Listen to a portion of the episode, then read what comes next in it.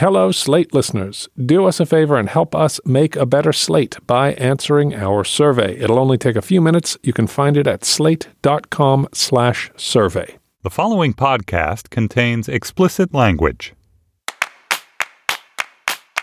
Welcome to Mom and Dad Are Fighting, Slate's parenting podcast for Thursday, March 5th, the All Kids All the Time edition. I'm Jamilah Lemieux, a writer, cultural critic, contributor to Slate's Care and Feeding Parenting column, and mom to Naima, who is six for just a few more weeks, and we are based in Los Angeles, California. Hey, I'm Dan Kois. I'm a writer at Slate and the author of the book How to Be a Family. I'm the dad of Lyra, who's 14, and Harper, who's 12 and 7 twelfths, and we live in Arlington, Virginia. I'm Emily Ferranto. I'm a writer, artist, and educator. I'm a mother to Oscar, who is 11, Ivan, who is 9, and we live in New Orleans, Louisiana.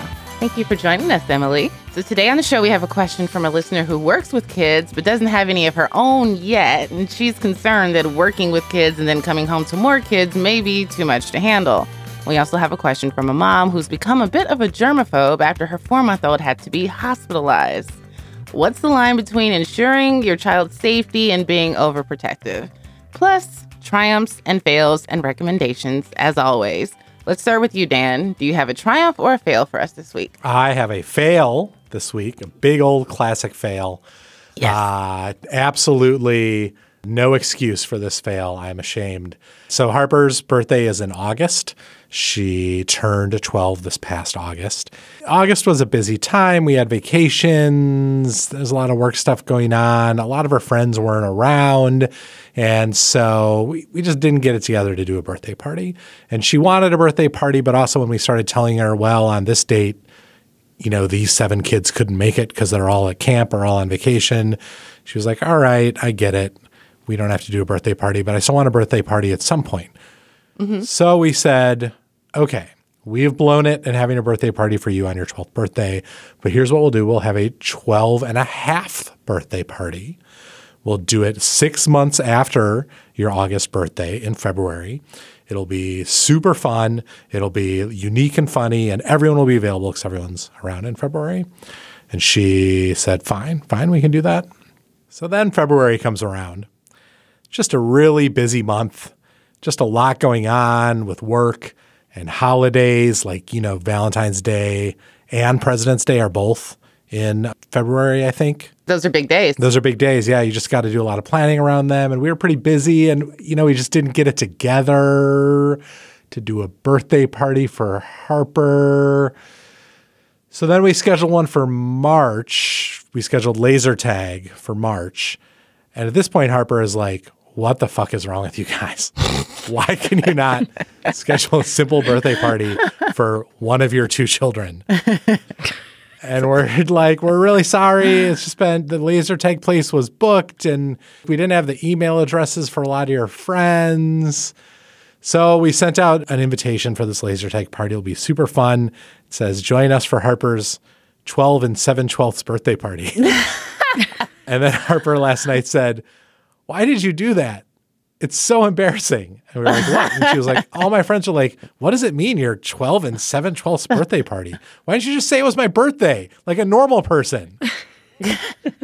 because it's not her birthday. That's what I said, but she was unconvinced.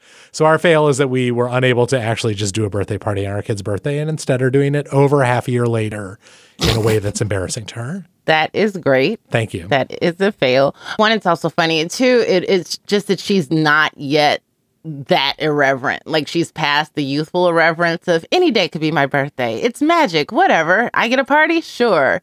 And like thinking of her friends judging her for having this super late birthday party, but really it's a very early party if you think about it. Because you she do. does have an actual birthday this calendar year. Right. It's an early yet. party for your 13th birthday. It's just that we didn't give you a 12th birthday party at all. Facts matter, right? Isn't that what we're trying to say? Like, 7 twelfths is not a half. Yeah. As a journalist, it would be, in fact, a violation of my ethical principles to say it's her birthday. Well, it's not. But see, she's a girl, and I just feel like she's going to be held to a higher standard. Like if Elizabeth Warren was trying to celebrate her seven twelfths birthday as opposed to Joe Biden, everybody would probably just be like all up in arms about it. But like if Beto was like, "Hey, seven twelve birthdays," you know, everybody was like, "That makes sense." okay, sorry. personal tangent. Emily, do you have a triumph or a fail for us this week? I have a triumph. Oh, good. For Christmas, I made my son's cookbooks. Just a three ring binder with like three recipes in it. Because cookbooks and recipes from the internet are really complicated and they have like all these details and stories and they're just kind of hard to navigate. So I took recipes that they like and like put them in like a nice Futura font and made them look nice and took a picture when I had made them in the past. Just three pages each of recipes I liked. So this past week, Ivan, my nine year old, made this amazing chicken tagine with green olives and raisins. And I made couscous. And then he made vanilla ice cream for dessert with his ice cream maker. So my triumph was in dealing with the fact that my kids want to cook and then they get books that have all these recipes in them and it takes so much of my time and there are so many fails and I like watered it down to one recipe at a time and then I can add a new one once they finish those. So it was a rare good idea that worked out well. Now I have homework to do because I have to make another one this week. But yeah, that was my triumph for the week. That definitely seems like the kind of idea that would be great in theory and that in practice would be maddening. I'm very, very impressed with your child. He's nine and he made a chicken tagine. I mean, it's not that complicated, you know, like, but to look it up on the internet, it's like, uh, Emily, I haven't cooked in six months. You need like preserved lemons and shit on the internet. Honestly, with the preserved lemon thing, we cheat. We just scan a lemon and throw it in there. We didn't do it true to the Moroccan, you know, original recipe. But he's nine. Emily, what I want you to understand is that I have not cooked an entire meal from scratch since at least July. I'm not kidding. This is my greatest failure as a parent. So, your child at nine has already been a better parent to you in 2020 than I've been to my own daughter. So, this is a super triumph. I bet your kids celebrated your birthday on time too. Unlike some parents I know. like some parents. This is the trap of talking about a triumph because it's A, only so interesting when something works out well. And B, it's threaded with other failures. Like it's threaded with all of the failures of the cookbooks I bought that I thought were good, or the times the recipes burned, or the time I gave away an ice cream maker and Ivan talked about it for like five years till I got him a new one for his birthday. So every triumph has all of these failures that have built it up and made it what it is today. The good news is uh, my philosophy of triumphing and failing as a parent is that you got to be like a cornerback. You have a short memory, right? The fails just got to wash right off you. They never happened. They never, never existed. The triumphs you just fucking brag about for months. we can all be the Al Bundy of Polk High when it comes to parenting. it does not matter what's happened between now and 1980. He must have played in the 70s. But what matters is that we did make that game winning touchdown that one time. Okay, so I have, you know, I was going to come in with a fail because, you know, I've racked up some in the two weeks since the last time we spoke. But I think I'm going to instead present a triumph. First of all, my daughter Naima is starting gymnastics classes. She's really excited about it. It's at a rec center very close to her school. She's going to do it once a week, regardless of whichever parent is picking her up that day. She's going to have one of us there to sit and watch her in gymnastics. And the original plan was that dad and I were both going to go for her first class. But it happened to fall on the day of Elizabeth Warren's rally in East LA. And for those of you who've been listening for a while, you know, I've mentioned that I've been a surrogate for the campaign, and this is the last rally before Super Tuesday. I asked Naima, hey, we've been invited to come to this rally. You'd get to meet the candidate. You don't have to go. I know it's your first gymnastics class. I know you're very excited about that, but I also know that, you know, she's excited and enthusiastic about my support of the campaign. And this isn't the first time that I've supported one and included her in, you know, my work. And so, what do you want to do? And she said she wanted to come with me. And so, when I put it to her dad, he gave me a very, very thoughtful response about wanting the village to center her talents and her work and her dreams too, and to see us making sacrifices on her behalf. And so he understood that she was enthusiastic about, you know, going to the event and, and the campaign, but he also, you know, wanted to make sure that we were nurturing something that she was enthusiastic about that was entirely for her, which is gymnastics. So then I felt terrible.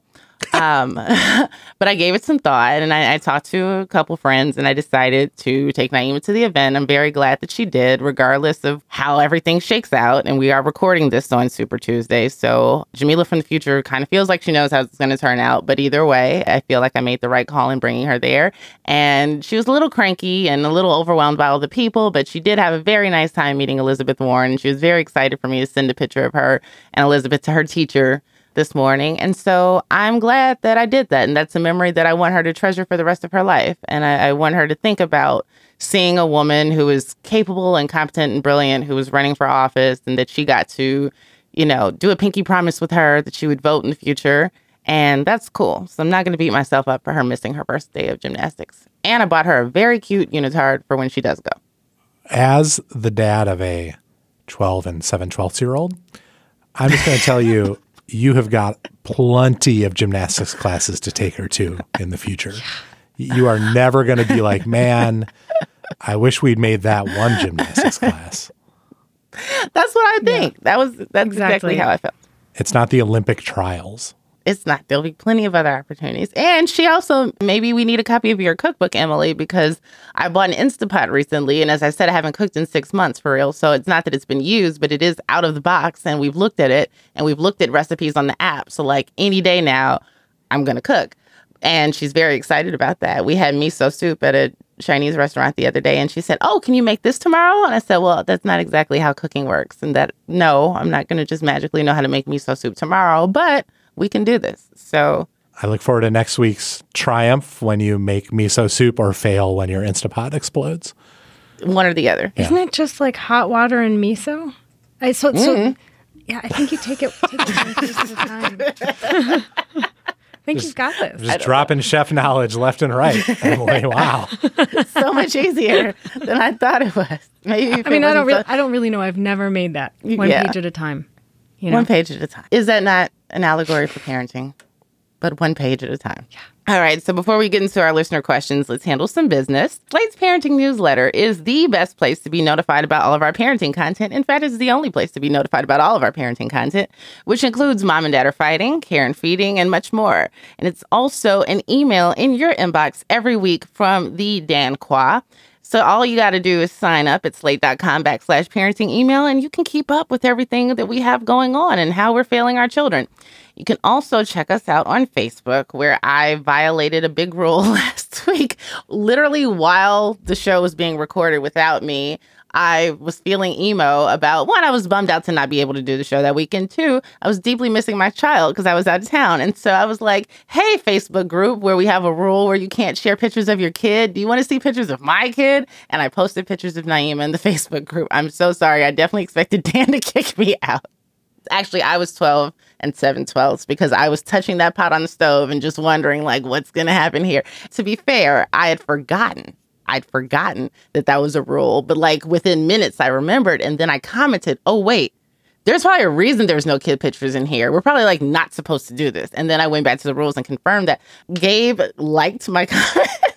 And I knew that was his way of saying, bitch, take these pictures of your kids. okay, I said the B in my words. That was in my head. Gabe would not have said that to me. So, yeah, so I left the pictures up. They were cute. People were very nice about it. Thank you. I appreciate it. And now it's our plus segment this week. yes, and now it'll be our. And now in our plus segment this week, we'll talk about which historical figures make for the best costumes. And here's a quick sneak peek of what you'll hear if you are a Slate Plus member. Josephine Baker had a very specific, non kid friendly signature look. I was to say, I couldn't really do a banana skirt in second grade and show up what Naima describes as nipple naked, which is when you're topless. They can't see me nipple naked, mommy. So, no, that probably wouldn't have worked. To hear more segments like that and to get ad free versions of your favorite Slate podcasts, sign up for Slate Plus. It's our membership program. It's a great way to support us and only $35 for your first year. It helps to cover the cost of producing Mom and Dad Are Fighting and your other favorite Slate shows. And in return, again, you get extended ad free versions of this show and other great Slate programs and a ton of other great benefits. So if you would like to support us at Mom and Dad Are Fighting, please go to slate.com backslash mom and dad plus and join Slate Plus today. Okay, on to the questions.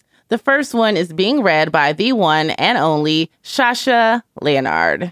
Dear Mom and Dad, I'm child free, but a speech therapist and lactation consultant. I was wondering if you could give insight into the experience of working with children and then having your own. While I truly love kids, the thought of working so intensely with them all day and then coming home to my own scares the shit out of me. The tediousness of parenting scares me. Knowing every terrifying, random way that children can become sick or injured scares me. The realities of having black children in this world scares me. I know that no one is ever really ready, but can anyone speak to my particular fears? My original solution was just to wait, but after trying to donate my eggs to a university last year, I found out that I have a low ovarian reserve for my age. I'll be 29 this year. Would love to hear your thoughts. Hey, this is a really interesting question that actually came in through that Facebook group and spurred a lot of thoughtful responses. I'm not a person who has in my life worked with kids a lot. You know, when I had kids, I hadn't really had any experience with kids since I was a kid. So I wanted to maybe use this chance to ask some questions to my two co hosts who both do have a lot of experience in this arena. So let's start with Emily. Emily, you're a teacher's assistant. You work with kids during the day, and then you do indeed come home to your own kids at the end of the day. Have you found that to be oppressive, or have you found it to be useful in the work that you do? It has been more useful than oppressive. I don't think it's oppressive because children are people.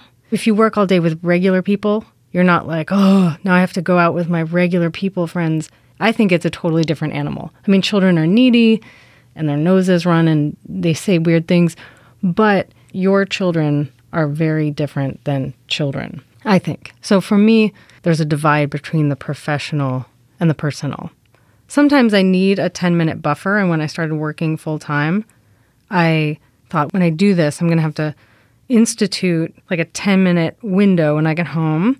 And sometimes I use it. Like sometimes I'll be like, I'm taking a 10 and I'll go to my room and I'll look at garbage on my phone or I'll sleep or something like that. And then I'm like, now I'm personal person. But being a parent has helped my work with children. Working with children has helped my parenting. How about you, Jamilah? You have been a teacher, you've worked in camps, you had a career of working with kids for a long time before you became a writer. Did that give you any pause uh, when you discovered that you were going to be a parent and when you started thinking about what that might mean that you had all this experience in the childcare world and that you might have a life where you're sort of toggling back and forth between the two? So I realized during my uh, brief stint as a teacher that I like children more than I enjoy working with children professionally. My degree is in acting. So, me becoming a teacher really had a lot to do with assuring my parents that I wasn't going to be 40 and unable to take myself to the doctor because I was between gigs. Classic actor's day job. Classic actor's day job, right? And so, obviously, my life ended up taking some twists and turns, and I didn't pursue either of those things super long. But I will say that me thinking that I could do it had a lot to do with just always loving children and always having a strong maternal instinct and, and wanting to be a big sibling and, and not having been one and always being the big kid who looked after little kids. And so I'll say now that actually being a parent, I think that one, so much of what I got from my time in education and, you know, in working in after school programs and day camps has been helpful. And children were not a new beast to me in the way that they've been to so many parents that I know, especially those of us who were either the youngest sibling or did not have siblings at all. And two, I'm overwhelmed by children in groups of more than two. maybe three in ways that I wasn't when I was younger. And part of that could just be being a bit out of practice and also having a different relationship to these kids because I don't have a professional responsibility to them, but I have this deep connection to them when I'm around because I'm a mother and because typically if I'm around kids, they have some connection to my child. So to the letter writer, I would say and there's a lot to this letter the fear of having black children, which I can totally empathize and understand. Being a lactation consultant, which means you're doing birth related work. I would imagine that as somebody who's training to be a doula, you're keenly aware of some of the challenges surrounding women in this country and Black women in particular around maternal health. And so, knowing that you have a low ovarian reserve for your age and, and being almost 30, that's a lot of potentially frightening information for somebody who's still ambivalent about becoming a parent to have to process all at once. And I would say, yes, parenting can be tedious, but it is also, much like teaching or working as a speech therapist, deeply rewarding. You have to want it. And I think that if it's the fear of being overwhelmed by the number of children in your life, then perhaps the decision is which one speaks more deeply to my spirit a desire to be a parent or a desire to continue on as a speech therapist, right? Because even being a lactation consultant would mean having a lot of exposure and experience to babies. But once your own child is a baby, then you're having two very different groups of children in your life, right? I would just say you have a lot of soul searching to do. You know, I mean, most teachers are women, and a good percentage of them, if not the majority of them, are mothers or become mothers at some point during their teaching careers. And you know, I've known a lot of children of teachers and I've known a lot of teachers with children, and they all seem to have a connection to education that is really valuable. I think that the insight that you would have as somebody who does birth work and who works with children that have IEPs and specific sets of needs around education could be incredibly helpful to any child, and in particular to a Black child who's uniquely vulnerable in certain ways when it comes to health and education. So, being a parent is a crazy journey, right? But like, it's one that most of us have some level of an enthusiasm and, and passion for. But again, it, it's something that you have to deeply want. The sort of panoply of fears that this letter writer is putting out there, as you say, Jamilah, there's a real range of them. And one thing that really struck me when we had kids and when I talked to other people about the difference between the way you think about having kids before you have them and what it's actually like to have them once they're in your life. In my experience, the more specific your fear is before you have kids, the less likely it is to be the thing that actually is the problem causer or the thing that worries or upsets you or obsesses you once you actually have the kids. Which is to say, everyone worries about the terrifying or horrible things that can happen to their children, the way they can get sick or injured. That will never stop obsessing any parent, but that also doesn't really stop anyone from loving their children or being perfectly happy in parenthood. That's part of the cocktail that is parenthood. But something as specific as you know, I work all day with kids and I'm worried that when I get home, I won't want to be with my kids because I'll be sick of kids. Like, that's so particular a concern. I would bet money that when and if you do actually have children, if you are still working with kids, that's like going to be the last thing that you worry about. That's going to be the last thing on your mind. Your concerns about your children will have so much more to do with who they are and your relationship with them than with this concern that you're having right now.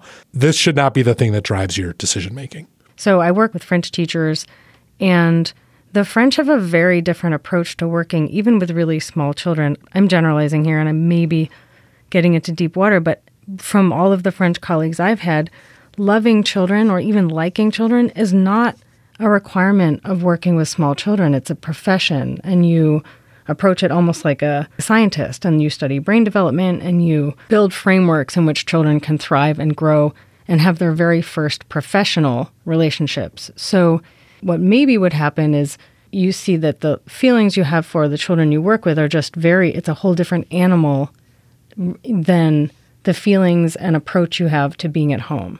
Before I had kids, and even now I will say I don't particularly like children. I don't dislike them. I just, they're just people. And some I like, and some I don't like, and some I like a lot. And at school, when I'm working, I just fair is kind of what I go for fair, warm, compassionate, organized. And then at home is where, you know, the emotions of engaging with my children happen. And they're two really different things in my world. The the tedium everything is tedious if you do it every day. So like if you go to a rave every day it's going to get tedious you know? So there's parts of parenting are tedious but parts of everything are tedious when they're routine. So there are other parts that are amazing and weird. I think that's a really interesting and probably the most common perspective on teaching right is that it's work. And so most folks that do that work approach it as they would any other work, that it doesn't always come from a deep, abiding love for children or education, more so than here's my skill set, here's an opportunity, here's a thing I think would be good work to do for any number of reasons that aren't necessarily driven by love. But for me, I've always thought of teaching as something that you should love, and that because I did not love it, is why I ultimately felt like I could not remain in that space because kids really need somebody who cares in their heart in a way that, and that's not to say that you can't, you know, if you take your job seriously, you're going to want to do it well. And so doing it well as a speech therapist means that the children who come into your office who have these particular challenges or that, you know, kids that you go work with in their classrooms, that you address those challenges and you do it with care and compassion and knowing how to do the work. But you're right. It does not always have to be a matter of passion. And you can have the passion at home for the kids and, and not necessarily have it at work in the same way. I Or you um, can have passion for the job and the importance of the job and the things about Yeah. the job that you like or enjoy without necessarily feeling like the job revolves entirely around your close emotional connection to every single one of those children. I think that's what seems like it might be exhausting and Yeah. might be worrisome to a letter writer like this that you build all these relationships at school and then you add on to that these even more intense relationships at home and you feel like you never have sort of like an emotional moment off. I mean, not even to speak about you never have a moment where someone's not shouting at you. And you may not be able to solve that latter one, but I do think that thinking of the job of teaching as being passionate about the work that you do and about what you teach these children and the way you care for them, but not necessarily feeling like the relationship with those children has to even really resemble in any way your relationship with your kids. And I think that's an important distinction that you've made, Emily. I think that it's a distinction that for a lot of Black folks, Black women in particular, find it, and perhaps Black men as well, which could be a barrier to entry for the field for a number of Black men, is that we do have this feeling, this sense of responsibility to our kids and to children in general in a way that I don't think is common of everyone. And so, being a Black woman who's working, particularly with kids who have challenges and, and who's working with mothers who have challenges with something, you know, like breastfeeding, I can imagine how emotionally connected she is to the kids and the families that she's dealing with. And I understand why. And I understand how difficult it may be to separate yourself. And sometimes those boundaries are necessary. And so it's not about saying, I'm letting go of this concept of, I am of this village and here's my responsibility to the village. And again, it's not just the connection that we have with Black children, it's when we are in classrooms, we feel that these are our babies and we have to love them and protect them from the world around us and prepare them for that world as best as we can. And, and we have to protect those mothers and love them and make sure that their babies can eat and, and, and we care. It's not science, it's spirit work, it's culture work in so many ways.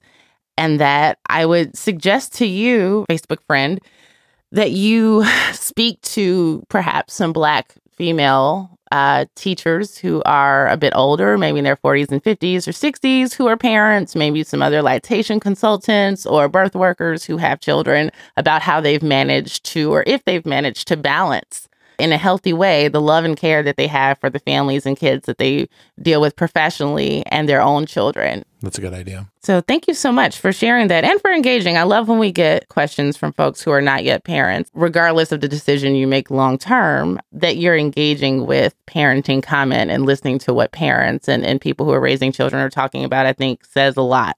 Do you notice that, Dan? Like, I feel really grateful when we get engagement both here and in care and feeding from non parents. So, thank you all. Shout out to all the non parents who listen and read and engage with us online. We have always been amazed at the incredible percentage of our listeners who are child free. It's way more than you would think they were. It's something north of 30%. Yeah, that's really something. So thank you. And and on behalf of those of us who are parents, you know, aside from just those of us who are hosted this show, I think that being heard and thought about and considered and our children being heard and thought about and considered by people who are around us but aren't doing the same role in their lives is really important. So thank you for reaching out, listener. And if you have a question for us, parent or not, please feel free to send us an email at momanddad at slate.com, or you can do what this listener did and post your question in Slate's parenting Facebook group. All right, on to our next question, which is again being read by Sasha Leonhardt. Dear mom and dad are fighting. I am a new mom to a six month old.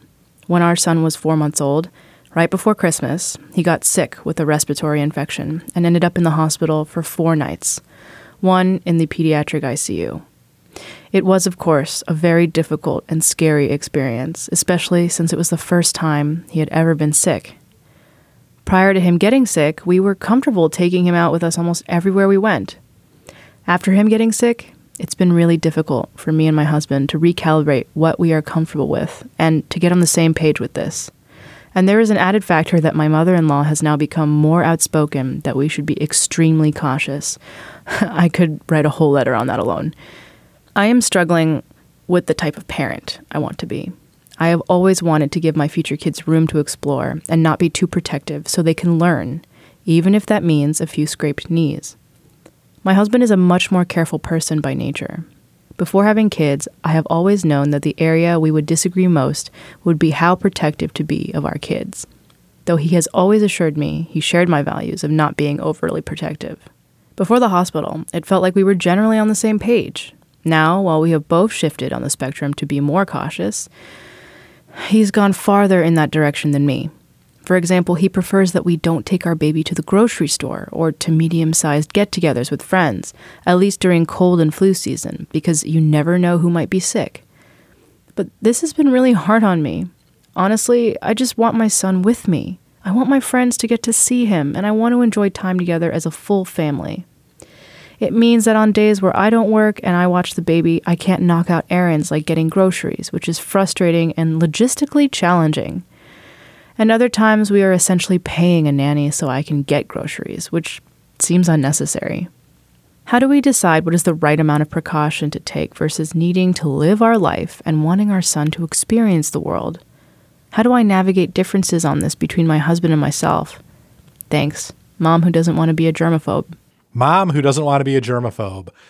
You are right to not want to be a germaphobe the life you are describing right now, the life that your husband is trying to get you to live with your six month old, sounds no fun at all.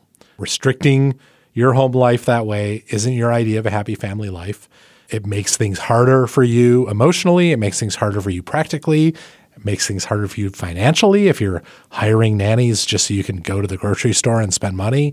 It needs to change because you will be happier and your child will be happier too. I mean, that's the very simple answer, I think, but I'm very curious what my co hosts think. Emily, what do you think? It's right in the sign off mom who doesn't want to be a germaphobe, then don't be because a fear can be a healthy trigger like oh you should pay attention to this you should pay attention to germs okay so then ration kicks in and you think okay so what do I do to protect my child from germs? And be reasonable. But the first part of the question said, I'm struggling with my identity and the type of parent I want to be. Well, what type of parent do you want to hang out with? You don't want to hang out with a parent who bubble wraps their child and, you know, is dousing them in hand sanitizer. I think you know what kind of parent you want to be because you stated that. I understand that the experience of going to the hospital with a four month old must have been terrifying. I want to acknowledge that.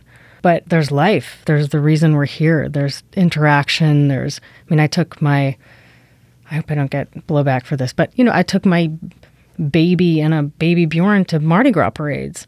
You know, I mean, it's disgusting. And I have two sturdy, healthy kids with healthy, I think, biology. So I think, I think you have to figure out how to thread the needle and not give in to fear for fear's sake. You know, do your research, talk to your medical people. I agree with you also. This seems to be more of a like a marital discussion. You want your son with you, and your son probably wants to be with you. And you share biology that will help build immunity. Yeah, live your life. I mean, there's there's a lot of great stuff to engage with. Wait till this child is playing with other kids. Kids are disgusting. Absolutely disgusting. I think, I mean, this is my own theory. I should look it up sometime, but a lovey, the thing that they chew on, that they drop, that they share, and I think that's supposed to be their bacteria bundle. If your child is always in some kind of sanitized bubble, I have to believe that it's not great for their immune system.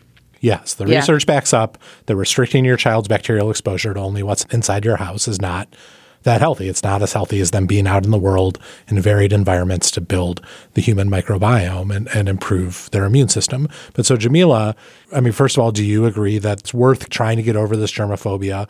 And if so, how do you have that conversation with the husband who seems like petrified? I think it is to some extent, as well as the mother in law. She said that could be a letter all its own. Oh, yeah, so I sounds like mother in law may be much like my own mother. And I know that I have shades of my mom's extreme risk aversion within me too. But one thing that I never really demurred from was taking my child places where she didn't necessarily belong as a baby, such as to work with me every day for two months when she was an infant.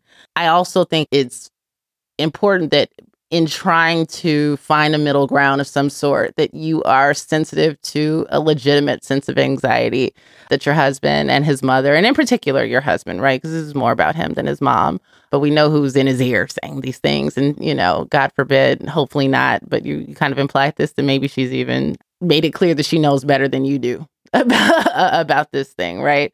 You know, I have a friend who she and her husband lost a baby just before he turned a year old due to one of those illnesses that just sort of happens. And that, you know, uh, another one of those stories where having great insurance and access to great doctors and doing the right things and going to the hospital just didn't fix it perhaps your husband heard one of those stories. And I know how hearing a story like that while having an infant can just rock you to your core and just scare you and shake you up. And and we're in the middle of a not just flu season, but we're dealing with a, a, deadly new confusing flu that came from somewhere else. There's a lot of misinformation being spread, and, and this is how paranoia grows. And I think it's important that you try to help him relearn how to enjoy life as a family where you all are able to take your child to the grocery store and to a party here and there without discounting the value that fear can hold for parents and that there is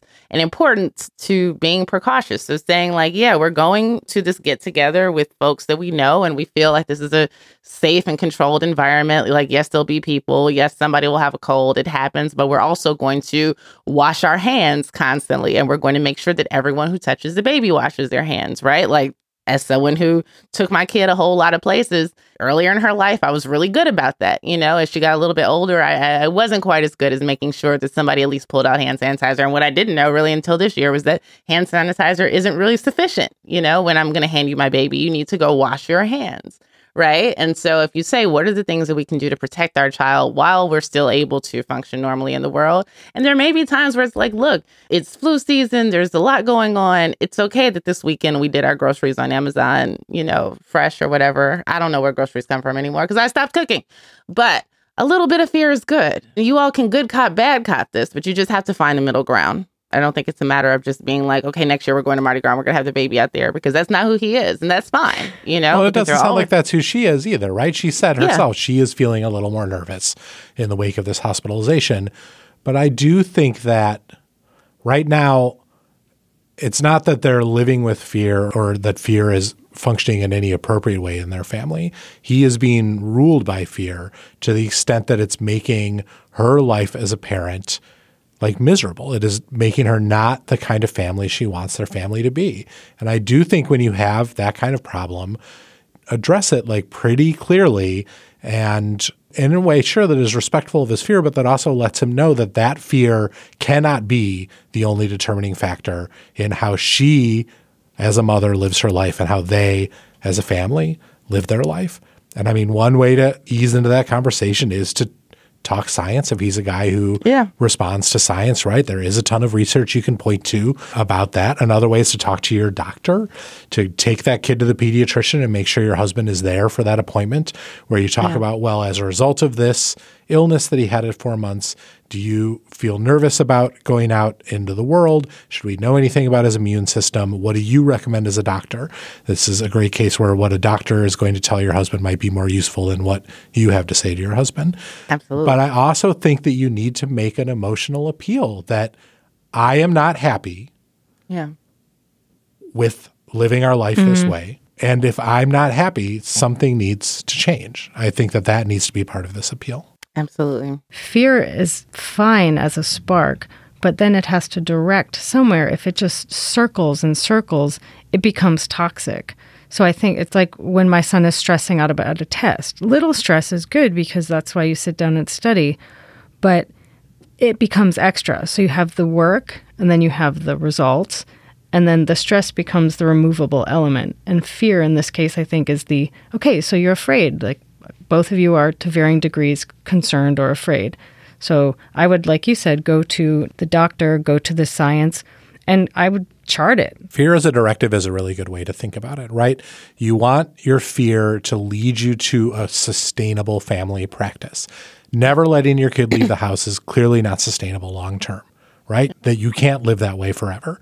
So the fear should lead you to a set of practices that help you make your family both safe enough for both of you, but also social enough for you and honestly, eventually him. Like he's going to get over this at some point and want to find ways to get that kid out of the house as well. So thinking of fear as a directive that leads you to the practices that help your family be happy is a much better way of thinking of it that as fear stopping you from doing things. Absolutely. We are all sending good wishes to you for healing the situation in your household as well as for the continued health of your baby. And please keep us posted on what happens next. If you are interested in having us consider one of your parenting quandaries, please send us an email at momanddad at slate.com. Before we get out of here, we're going to do some recommendations. Emily, what do you have for us this week? Okay, so I have a product called Cowboy Magic. I'm not a medical person and this is not a human product, but everything I could read online said it was fine. it was fine to use on humans. So we went to a ranch in Texas in uh, October. fuck are you recommending? Okay. So in October, we went to this horse ranch, and the wonderful woman who was hosting us suggested for my son's long, fine, but thick hair that tended to, you know, sort of coil and then dread to comb it out with cowboy magic because he does not like to have his hair combed, but he's really attached to his long hair. Wait, so it's a horsehair detangler. So it's a concent. I have the bottle right here, so I could read from it. Cowboy Magic concentrated detangler and shine detangles hair instantly. I didn't read anything toxic about it online, but you know, to each his own research. But um, I tried it this week, and it was amazing. I mean, he had these these knots, but little cowboy magic and a, and a comb. He looked like one of the Nelson twins. Do you remember the Nelsons? Oh, I, oh do I? you know, with that yeah, long, yeah. straight, blown out. Yeah. Then he- he washed it and it looked normal again, but it was magic. So it gave, Cowboy him, magic. it gave him a glossy mane of the sort that you have always wished would have. it was the workload was just decreased. The crying was eliminated. And the the bottle says it smells good too. It does not smell bad. Yeah. Horsehair detangler. Uh, Cowboy, Cowboy magic. Magic, on Amazon advertises their product as great for pets and humans. Emily, I was going to say I'm so glad to be the least dangerous person on the show for once, but it made me I, I thought about mane and tail shampoo, which was originally created for horses, and someone did what you did and had the courage to put it on a human's hair and discovered that it worked quite well. There's a formula that's marketed toward humans, and they market it towards pets still. So you you may be onto something. Love it. Fantastic recommendation. I absolutely love it. I'm honestly desperate, so I'm going to probably try it. Not even going to lie. I'm recommending this week uh, a totally adorable little game for families called Love Letter. It is a very cute game that Alia actually gave me for Valentine's Day. It was very sweet. It's just a little card game you can play with up to four people, two to four people, and it moves very fast. It's funny and charming. It takes like 15 minutes to play one game of it. The idea of it, well, I mean, the idea is not that important, but you're trying to get a love letter to the princess, but you might only be able to get the letter to someone near the princess, a countess or a prince or someone else. And the person who can get their love letter closest to the princess wins the round. But basically, it's just like a very simple compare and discard card game that is really easy to pick up and fun for kids and adults. Like we've played it a bunch of times in the family. Even Lyra, who almost always says no to games, has like weirdly gotten attached to this one. So it's become a real hit in our house. It's called Love Letter. It's cheap and fun. I recommend it. Jamilah, what about you? What do you recommend? Well, first, Dan, I just want to say, is this game going to terrify and traumatize my child? It is not. Nothing in this game explodes in any way. No piece from this game will hit her in the face or enter her ears or nasal cavity. So she should be all right. Boom Blastics. She kept saying they just keep boom blasting. They just keep boom blasting. Boom Blastics is available at the Goodwill on La Cienega. I left it there last week. So if somebody hasn't scooped it up, you can go get it. I'm sure they're only selling it for a couple of bucks. It's a very Love Letter game. does not boom blast in any way. Okay. So I am recommending a book that's not actually out yet, but I'm super excited to have pre-ordered it, even though my child has now aged out. And I'm at that point, I guess both of you all can relate to this when you look up and your kid can read. And like some of those beautifully illustrated children's books that they required you to read to them or that they enjoyed reading to you aren't necessarily appropriate anymore. We've got chapter books and books that don't have pictures, but I miss these beautiful pictures. Andrea Pippins, who wrote one of my absolute favorite books for Naima, I Love My Hair, has a new book coming out called Who Will You Be? It helps kids to understand the idea of what people in the community do and where they'll fit in the world. And so the meditation there is my child, my little one, who will you be when you're grown? There's loving kindness in your eyes like your daddy's and boldness in your hearts like your grandma's. Will you be like them? I think it's super sweet. And it's this child looking at her baby and wondering, will you be like grandpa? Will you be like grandma? Will you be like daddy? super beautiful. It's called Who Will You Be by Andrea Pippins. It comes out April 7th. It's available for pre order now. And it's for kids between the ages of three and six. So by the time this comes out, Naima will be 7.001 years old and thusly too old for it. But I'm thinking about getting it for her anyway. That's our show for this week. Thank you so much for listening. Emily, thank you for joining us. Thank you. Once more, if you have a question that you'd like to hear on air, please send us an email at momanddad at slate.com. Join us on Facebook. Just search for Slate Parenting.